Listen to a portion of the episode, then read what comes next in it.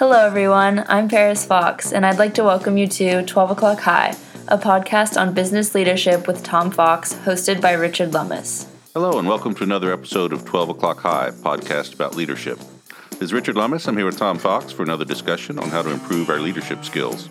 We believe leadership is a skill which can be improved with study of both good and bad practices, and we try to draw interesting examples from many sources, including history, fiction, film, and business writing. Welcome back, Tom. Thank you, Richard. Today, we're going to continue our series of podcasts discussing economic disasters, financial panics, and market bubbles. Quick reminder the Inspiration is one of the great course series of lectures, Crashes and Crisis Lessons from a History of Financial Disasters by Professor Connel Fullenkamp of Duke University. Today, we're discussing one of the stranger bubbles, that of the Mississippi Company. The main player in the drama is a fascinating Scotsman named John Law. Son of a goldsmith and banker, he moved to London and became a gambler, got involved in a duel, killed the man, was convicted of murder and sentenced to death. Somehow the stories diverge on, what, on how he escaped to Europe. He continued to make a living gambling while learning more about financial markets and banking in Venice, Amsterdam, and Paris. He ultimately came to believe that paper or fiat currency was the key to economic growth. He's been called an early Keynesian, although it should be noted Keynes did not mention him as an inspiration. I think you'll see why as we get into this podcast. At the time, in the early 18th century, paper money was quite rare in Europe and was usually only used locally. The historical background is that the government of France was essentially bankrupt following the death of Louis XIV. Louis XV was only five years old, so a council of regents were appointed, which included a man uh, whose title was the Duc d'Orléans. National debt was in France was the equivalent of almost 200 million pounds compared to about 50 million pounds for England. Taxes were excessive. Some had already been paid five years in advance for the government to get uh, funds up front. Uh, farmers had abandoned their fields to avoid conscription for the various wars, and the economy was just a mess. So Law proposed, I guess he'd run into the Duc d'Orléans at, uh, at gambling circles, but he proposed the creation of a national bank to issue paper money.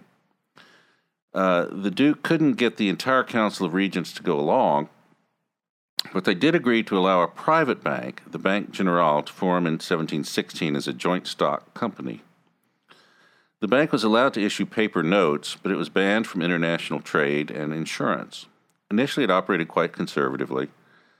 Um, and then in April 1717, citizens were allowed to pay taxes using Bank General notes, which is uh, sort of a back, backwards way of introducing paper currency.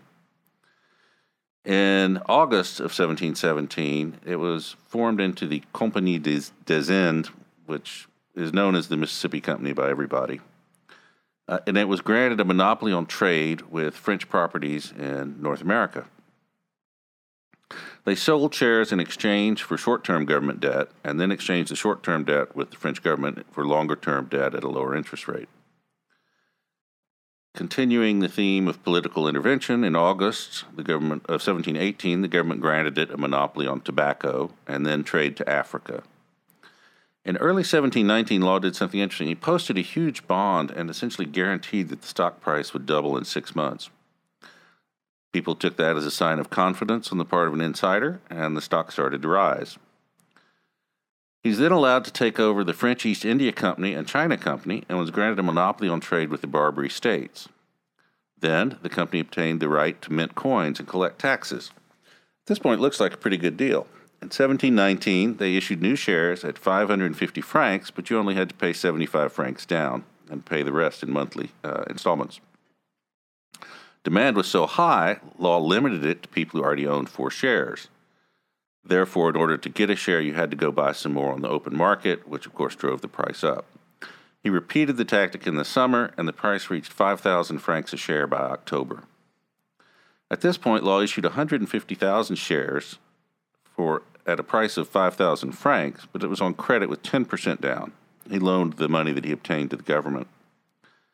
In January of 1720, he was named Comptroller General of Finances. People started to try to realize their gains and uh, redeem their stock, and Law tried to prop up the stock price by offering to redeem shares at the price of 9,000 francs. A lot of people wanted to take him up on the offer, and in order to keep up with redemptions, he had to merge the Royal Bank into the company and start printing a lot of money, forcing people to accept paper money instead of gold. Supply of money in France doubled between January and mid May of 1720, causing enormous price inflation as well.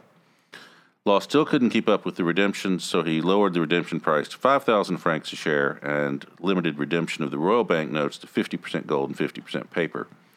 This all caused confidence in the entire scheme to collapse, and so the share price collapsed along with it, and Law eventually was forced to flee the country and spent the rest of his life in exile in Venice. I know that's a complicated uh, summary, but it's a complicated uh, scheme, I guess. Tom, where would you like to begin today's discussion? So let me just pick up on your last point, Richard, which is um, it was a complicated story, it was a complicated scheme, but for the time, it was an incredibly radical economic theory. And uh, we live in a, a, largely, well, I guess we would say post paper economic uh, system now with electronic trading. But uh, for the largest part of our lives, we lived in a paper uh, specie based economy, but that specie was guaranteed by the word of the U.S. government, yeah. not by gold, not by land, not by something else. And um, that debt, if you look at a dollar bill, it says can be redeemed by the U.S.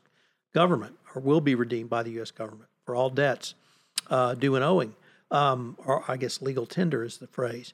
And what I think Law missed was the specie he envisioned was not really backed by anything, and so um, the speculation which occurred, they couldn't they couldn't really keep the paper money tied to uh, any specific thing of value or rational thing of value. Um, the other thing was that uh, many of his ideas have become uh, de rigueur. Uh, certainly, uh, the pumping money into the economy, I think John Maynard Keynes would have fully embraced that at, uh, at some point in his career. Um, and um, the the really uniqueness of Law. We should mention that uh, after he left England, um, from his imprisonment for murder, uh, he studied finance in um, Amsterdam, which is one of the cities we visited a little bit earlier in an earlier podcast. Uh, was really found uh, uh it was really one of the top cities for economic theory uh, at the uh, at the time. The but also some of the themes we see in the Mississippi Company case are consistent with the themes from the South Sea bubble and the tulip bubble, which is the having no skin in the game, being able to buy stock on uh, loan and on terms that were incredibly favorable, with uh, the added uh, bonus that uh, Law was actually loaning people the money to buy the stock. Right. Uh, so um, we we've I've seen companies do that. Uh, they didn't exceed to the amount as a Mississippi company, but when you start loaning money to people to buy a franchise, to buy a something, uh, you begin to see uh, problems uh, involved. Um, the um, the other interesting thing was uh, I'm not sure. Uh, some, many of the readings say that Law unleashed forces which were beyond his control or that he didn't understand. I'm not sure I buy either one of those. Economic theory in 1720 may not have recognized these uh, powers in 2008, we may not have recognized economic forces uh, that were uh, the United States was facing at that time. So, um, but Law certainly unleashed economic forces that he couldn't control.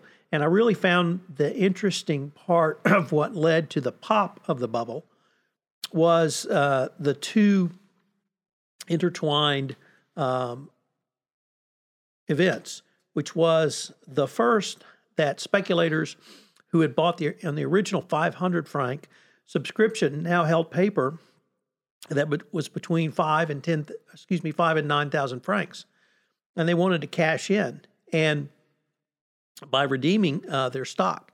Uh, to do so, that's when Law had to prime the pump and dump paper money into the economy. And as you correctly noted, he dumped uh, doubled the money supply in, in less than six months. Um, Typically, that leads to uh, runaway inflation, not hyperinflation, but certainly runaway inflation.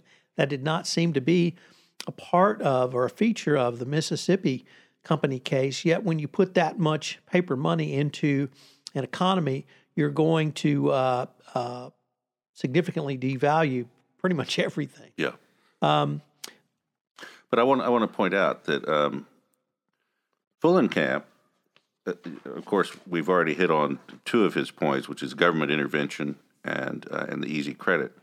But he says the mistake that ended Law's career was when he reduced the redemption value from 9,000 francs to 5,000 francs a share and did it by decree. And Fullenkamp says, well, he had to deflate it somehow, but doing it by decree was too much for the public to, to take. And so that's what turned the perception against him. And I thought that was interesting as well because um, here we, uh, we're trying to get away from the, the run of the maddening crowd mentality Yet here, Fullenkamp, it seemed to me, with that point you just raised, uh, returns to that. Yeah. That it was the perception uh, by him reducing by fiat the price of the stock when he could have done it in uh, some other way, which uh, perhaps would have worked, perhaps not. Nevertheless, it was that that uh, that um, reduction showed uh, there was either not support or that the stock was going to be weakened and people wanted to get out while the getting was good. Yeah. The other thing that struck me about this is uh, here we have a company that was thought to have a viable trading business but didn't.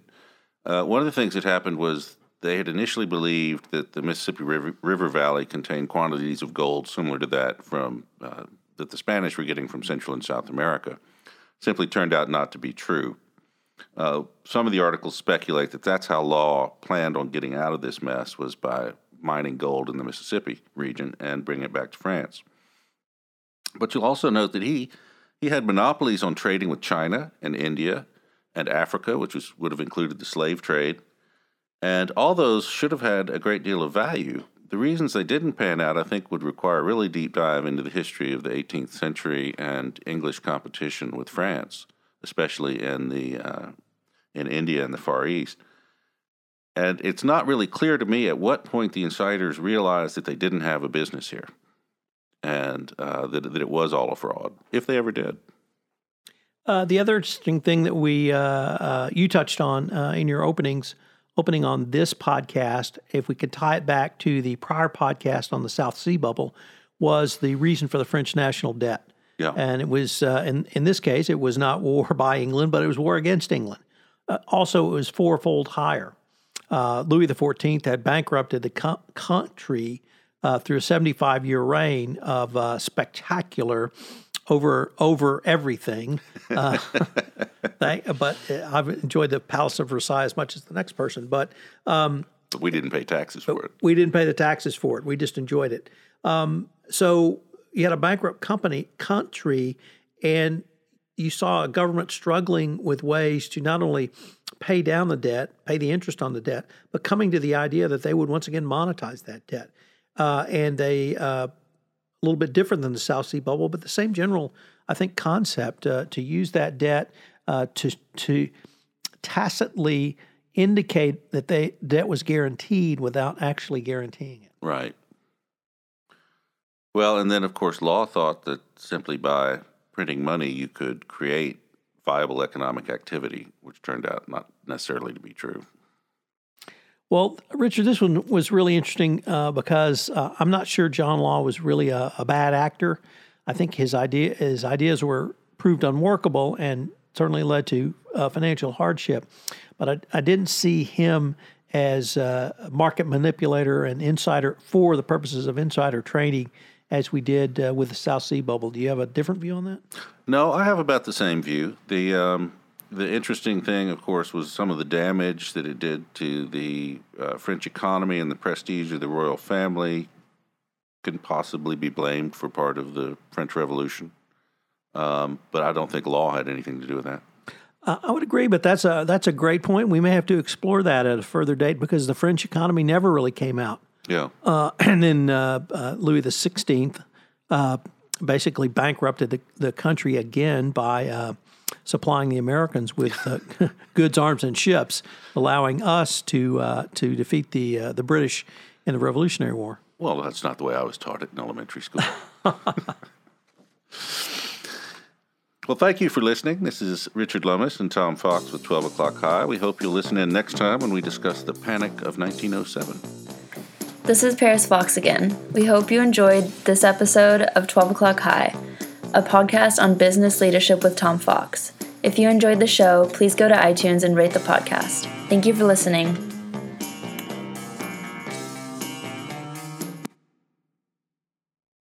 This podcast is a part of the C Suite Radio Network. For more top business podcasts, visit c-suiteradio.com.